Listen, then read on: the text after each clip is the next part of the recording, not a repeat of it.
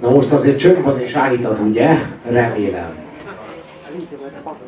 Na hát, a, a Nirvana, nem tudom, hogy tudjátok-e, hogy a Nirvana az járt Magyarországon.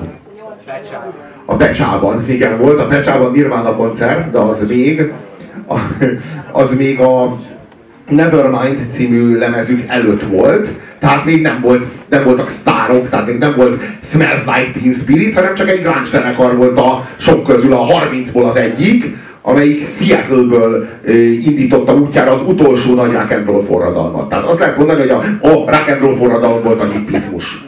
És azt gondolom, hogy ennek az utolsó ütése, vagy utolsó szívverése ennek a, ennek a, a szövetnek, vagy ennek a testnek, vagy ennek az élő, élő, élő valóságnak ez volt a grunge. A, ö, Seattle-ből terjedt el az Egyesült Államok legelbaszottabb ö, végéről, tehát hogy az valami mindentől a halálfaszán Tehát egy, ó, egy óceán távolsága választja el mindentől, de beleértve Los Angeles-t, beleértve Chicago-t, és, és Alaszkát is. Tehát, hogy minden, tényleg rendesen mindentől a halálfaszával, és onnan, onnan indult ki ez, mint hogyha, mint hogyha és van egy csomó olyan zenekar, ami egyébként egyébként nagyon-nagyon hülyen hordozta a Soundgarden-től a Stone Temple Pilots-on keresztül, vagy a, vagy a, a Pearl Jam, hogy más példát nem mondjak, ezt a hangzást. De végül is a Nirvana lett az, ami ebből a grunge-ból ki tudott emelkedni, és valami, valami nagyon egyetemeset tudott ö, ö, átvinni erre a grunge építve. Tehát valami egyetemes, ö, egyetemesebb rock and rollnak a hordozójává tudta tenni ezt a Seattle hangzást, hogyha ez érthető, vagy ezt a megszólalásmódot. Érdekes egyébként a párhuzam a kettő között.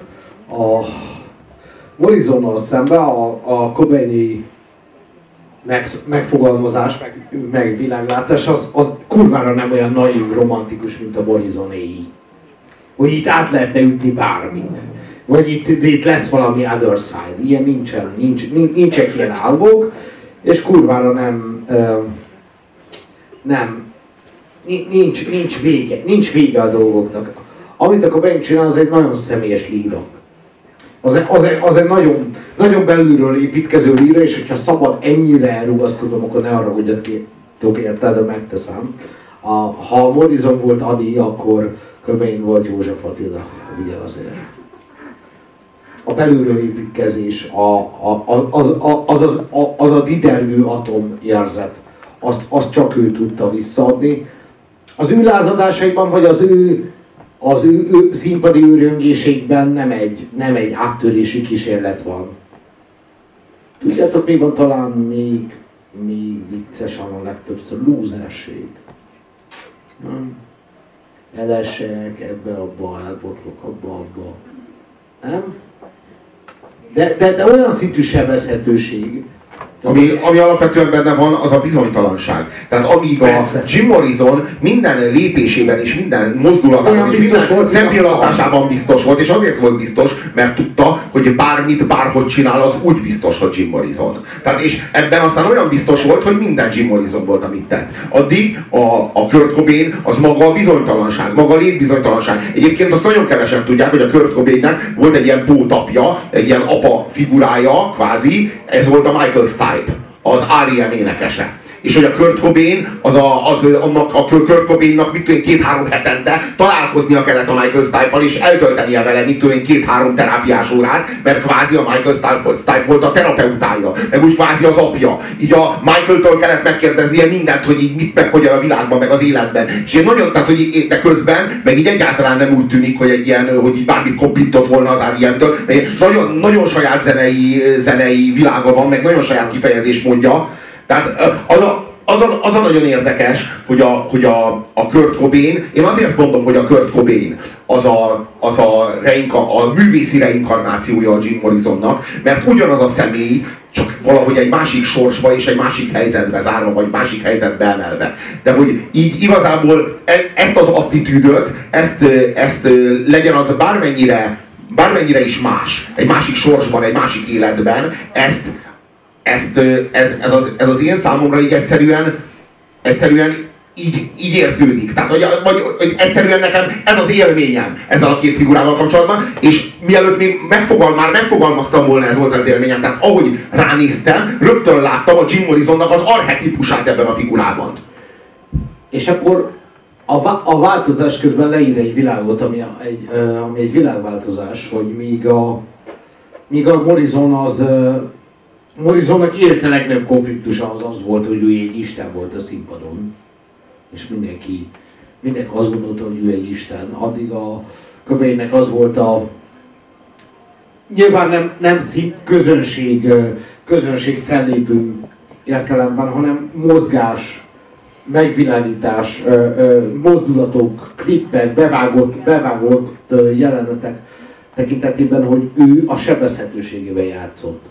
Tehát, hogy az, ami a Morrisonnál, ugyan, ugyanazt csinálták mind a ketten, eltolták, eltolták a potmétert oda, ahova senki nem merte eltolni. Pszichésen, művészileg, drogosan, bárhogyan. És vannak, vannak bizonyos... Csak, csak ezt a, ez a Morrison, Morrison sámánná tette, vagy sámán királyá tette, a, a, a köveink pedig egy, egy, egy végtelenül elesett és végtelenül egyedül lévő dídervő lényé. És ez többetes, nem? Ennyit változott közben a világ, vagy a társadalom?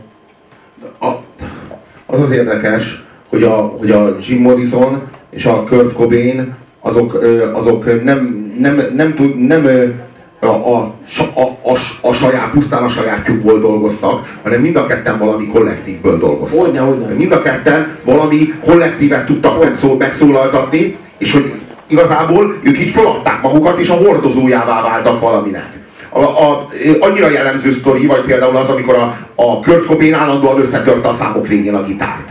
És egy idő után már elkezdett szenvedni ettől, hogy őnek állandóan össze kell törni a kurva gitárt, mert nem volt vége a koncertnek, amíg nem baszta szét a berendezést. De az emberek nem voltak hajlandóak hazamenni. Tehát így nem történt meg a szokásos izé balhé, ami így szokott lenni, hogy beleugrik a dobokba, tehát itt azt láttátok, hogy beleugrott a dob, az egész dobszergóba így beleveti magát. Vagy fogja a gitárt, és tényleg úgy bassza szét, hogy a, hogy a, hogy a gitárnak a nyelénél ott marad, és ott lóg a húrokon az a szar.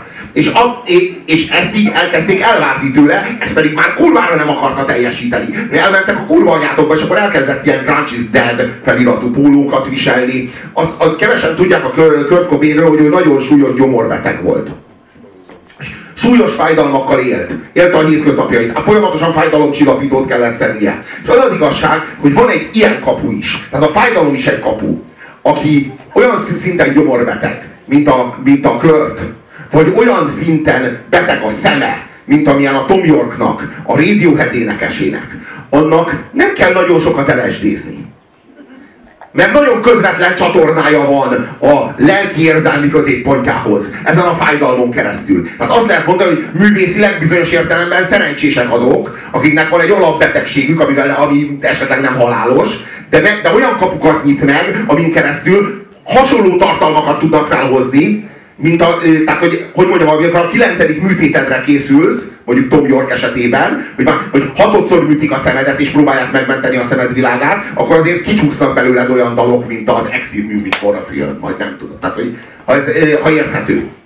És, és a, az a helyzet, hogy a Kurt Cobainnek olyan nagyon sokat drogoznia sem kellett ehhez, mert hogy folyamatos fájdalommal élt ez az ember. Tehát folyamatosan, folyamatosan küzdött a fájdalommal, és folyamatosan minden nap föl kellett tennie magának a kérdést, hogy érdemese így élni. Tehát érdemese még ezt a napomat leélnem ezzel a fájdalommal. Tehát rentábilis-e nekem ez az üzlet? Hoz-e nekem ez a mai nap, vagy a holnapi nap annyit, amennyit elvesz? Arról viszont nem beszéltünk, hogy miért imádjátok a nirvánát, mert az, azért, ha láttam, akkor csak az egyharmadának ment a közönségnek, pedig anélkül nem szabad átadni magunkat a más világnak, hogy egyszer nem imádtuk nirvánát. Én gyűlöltem, teszem hozzá, amikor megjelent. Én teljesen ki voltam akadva, hogy mi ez a kibaszott hülye bölcsész faszkodás, már megint itt van egy összehasonlító irodalomtörténész, esztétikaszakos köcsög, a hülye haja belelőn a, a kibaszott fejébe, hogy baszná meg, hogy a pattanásait se képes eltávolítani. Ki ez a hülye Pózőr Geci? Ebben úgy nagyjából, hát egy olyan hat évet pörögtem ezen a trippen, amikor egyszer rájöttem, hogy mi volt az a Nirvana, és És akkor hát utólag elég szar volt, hogy, hogy, hogy ezt így kihagytam ezt a tripet úgy élőben, mert éppen, éppen, éppen Saját pózaiddal voltál elfoglalva, igen. Köszönöm szépen, de akkor, de akkor úgy adnám át a következő klipnek a becses hallgatóságot, hogy egy-két sorost adnék át, amit én szültem, és szerintem ide való, minden aljas és süket, kérem elnézésüket.